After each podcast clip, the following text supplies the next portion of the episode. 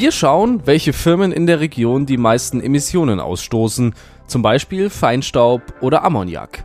Was diese Emissionen für Auswirkungen auf den Menschen haben, erklärt mein Kollege Jonathan Lindenmeier.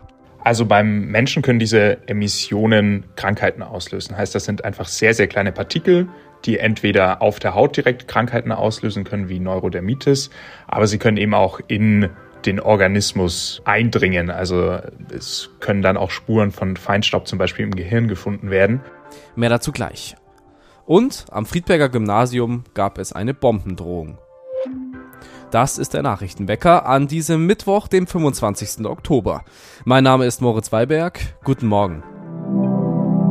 Die MieterInnen überweisen jeden Monat die Heizkosten an den Vermieter. Und der gibt sie nicht an den Betreiber weiter. Das ist MieterInnen in einem Haus in der Haunstädter Straße in Augsburg passiert. Die Folge? Die Stadtwerke Augsburg haben dem Vermieter zum 30. September den Fernwärmevertrag gekündigt, da es hohe offene Forderungen gebe. Nun wird das Gebäude in einer Zwischenlösung weiter mit Fernwärme versorgt. Allerdings, die Stadtwerke kündigen gegenüber unserer Redaktion an, rechtliche Schritte gegen den Vermieter prüfen zu wollen. Das Gymnasium in Friedberg musste gestern evakuiert werden wegen einer Bombendrohung. Die Schülerinnen und Schüler des Gymnasiums waren am Dienstagmorgen bereits im Unterricht, als sie plötzlich die Klassenzimmer und das Schulgebäude verlassen mussten. Nach einer Drohung per E-Mail wurde die Schule geräumt. Gegen 8 Uhr sorgte die Polizei dafür, dass SchülerInnen sowie die Lehrkräfte das Schulgebäude verließen. Entwarnung gab es erst ein paar Stunden später, es wurde keine Bombe gefunden. Angaben zum Hintergrund der Drohung machte die Polizei nicht. Bereits am Montag hatte es an einigen Schulen in Deutschland Bombendrohungen gegeben, auch an einer Mittelschule in Augsburg-Lechhausen. Auch der Hauptbahnhof in Berlin beispielsweise war betroffen. Einen Bezug zum Krieg in Israel und Gaza schließen die ErmittlerInnen nicht aus. Eine Sprecherin des Bundesinnenministeriums sagte, es sei derzeit völlig unklar, ob die Drohungen extremistisch motiviert seien oder ob es sich um TrittbrettfahrerInnen handele.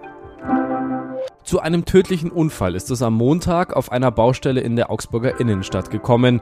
Ein 46 Jahre alter Mann stürzte aus bislang ungeklärter Ursache mit einem Lastenaufzug ab und erlitt dabei tödliche Verletzungen. Jetzt ermittelt die Kriminalpolizei. Das Wetter in Augsburg bleibt kühl und regnerisch bei 7 bis maximal 16 Grad. Jedes Jahr sterben in Deutschland etwa 40.000 Menschen vorzeitig, weil die Luft durch Feinstaub und Ozon belastet ist. Die Partikel sind die größte von der Umwelt ausgehende Gesundheitsgefahr für die Menschen. Neben dem Straßenverkehr ist der Ausstoß vor allem auf die Industrie zurückzuführen. Mein Kollege Jonathan Lindenmeier hat sich das mal genauer angeschaut. Hallo Jonathan. Hallo Moritz. Was haben die Emissionen für Auswirkungen auf den Menschen und die Umwelt? Also beim Menschen können diese Emissionen Krankheiten auslösen. Heißt, das sind einfach sehr, sehr kleine Partikel, die entweder auf der Haut direkt Krankheiten auslösen können, wie Neurodermitis, aber sie können eben auch in den Organismus eindringen. Also es können dann auch Spuren von Feinstaub zum Beispiel im Gehirn gefunden werden.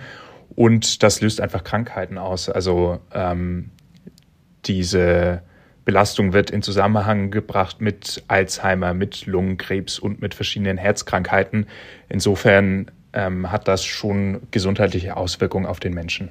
Neben dem Straßenverkehr ist ja vor allem die Industrie ein Treiber. Äh, schauen wir mal in unsere Region. Gibt es Firmen, die hier besonders viel Feinstaub ausstoßen? Ja, also man merkt einfach bestimmte Branchen, die relativ viel ausstoßen. Das ist zum Beispiel die ähm, Stahlbranche in, in der Region Augsburg haben wir da Lechstahl, ähm, die sehr viel ausstoßen. Wir haben diverse Abfallunternehmen, die äh, relativ hohe Emissionen haben. Wenn man vom Feinstaub weggeht, ähm, gerade wenn man sich die Ammoniakbelastung anschaut, sind es auch häufig landwirtschaftliche Betriebe, die diese Schadstoffe ausstoßen. Machen die sich Gedanken, wie man am besten in Zukunft diesen Schadstoffausstoß reduzieren könnte? Im Rahmen ihrer Möglichkeiten. Also es kommt natürlich auch ein gewisser Druck aus der Politik. Es gibt jetzt schon Grenzwerte von der EU, die eingehalten werden müssen. Und ähm, die Firmen versuchen schon, das zu drücken. Und man sieht auch an den Zahlen, dass es äh, abgenommen hat über die Jahre. Ähm, aber bei einigen Unternehmen funktioniert das eben nur bedingt, weil sowas wie die Stahlbranche einfach darauf äh, eigentlich nicht produzieren kann, ohne einen gewissen Satz an Emissionen auszustoßen, wobei zum Beispiel Lechstahl uns geschrieben hat, dass sie bis 2045 in Meitingen klimaneutral produzieren möchten. Kannst du ein konkretes Beispiel nennen, was diese Firmen dann versuchen, um klimaneutral zu werden, um diese Schadstoffbelastung zu reduzieren? Geht es da um neue Produktionsweisen, neue Infrastruktur? Also ein Ansatz ist natürlich einfach weniger CO2 auszustoßen. Ein anderer Ansatz ist es, die Emissionen, die sie nun mal verursachen, einfach stärker zu filtern. Ähm, das macht zum Beispiel Merker Zement, die sich letztes Jahr einen neuen Ofen gekauft haben, also auch eine Branche, die einfach sehr viel Emissionen ausstößt und eben mit einer neuen Filteranlage versucht, zumindest diese Feinstaubpartikel und andere Schadstoffe davon abzuhalten, tatsächlich in die Umluft zu gelangen. Also das ist auch eine Möglichkeit, um damit umzugehen. Deshalb äh, produzieren sie jetzt nicht unbedingt klimaneutraler, aber sie verhindern zumindest, dass Schadstoffe in die Luft geraten, die eben die Menschen in ihrer Umgebung krank machen können. Du hast vorhin schon angesprochen, dass die Unternehmen auch Auflagen aus der Politik bekommen. Worum geht es da konkret? Wie versucht die Politik dagegen zu steuern? Also die EU hat schon relativ lang Grenzwerte, wie viel Schadstoffe ausgestoßen werden dürfen und möchte die jetzt verschärfen, weil die sind äh, schon relativ alt, die wurden, glaube ich, vor 20 Jahren beschlossen und entsprechen einfach nicht mehr dem neuesten Stand der Wissenschaft. Es ist auch so, dass Deutschland das eigentlich jedes Jahr einhält, obwohl ähm, es wissenschaftlich erwiesen ist, dass zu viele Schadstoffe in der Luft sind und die viele Leute krank machen. Und eben deshalb wird jetzt dieser, diese Grenzwerte abgesenkt.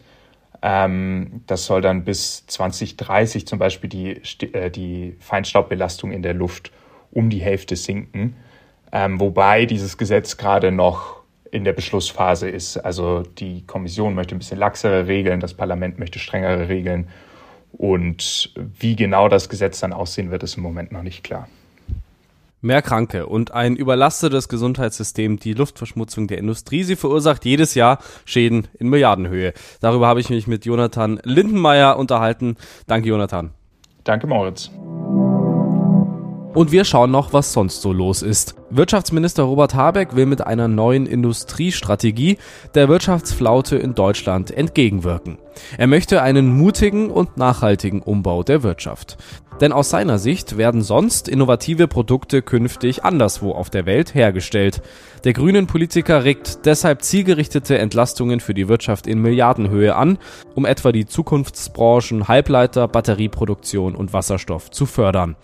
Habeck erneuerte zudem seine Forderung nach einem staatlich subventionierten Industriestrompreis. Und wie immer in diesen Tagen der Blick auf den Krieg in Israel und Gaza. Die israelische Luftwaffe hat nach eigenen Angaben wieder hunderte Ziele im Gazastreifen bombardiert. Dabei sollen mehrere Kommandeure der Hamas getötet worden sein. Die Rede war auch davon, dass ein Tunnelsystem getroffen wurde, das der Terrorgruppe einen schnellen Zugang zur Küste ermöglicht. Im Gegenzug feuerte die Hamas vom Gazastreifen aus wieder einige Raketen auf das israelische Grenzgebiet. Und das war das Wichtigste aus Augsburg und der Welt, zusammengefasst im Nachrichtenwecker an diesem Mittwoch. Ich bin Moritz Weiberg. Ciao.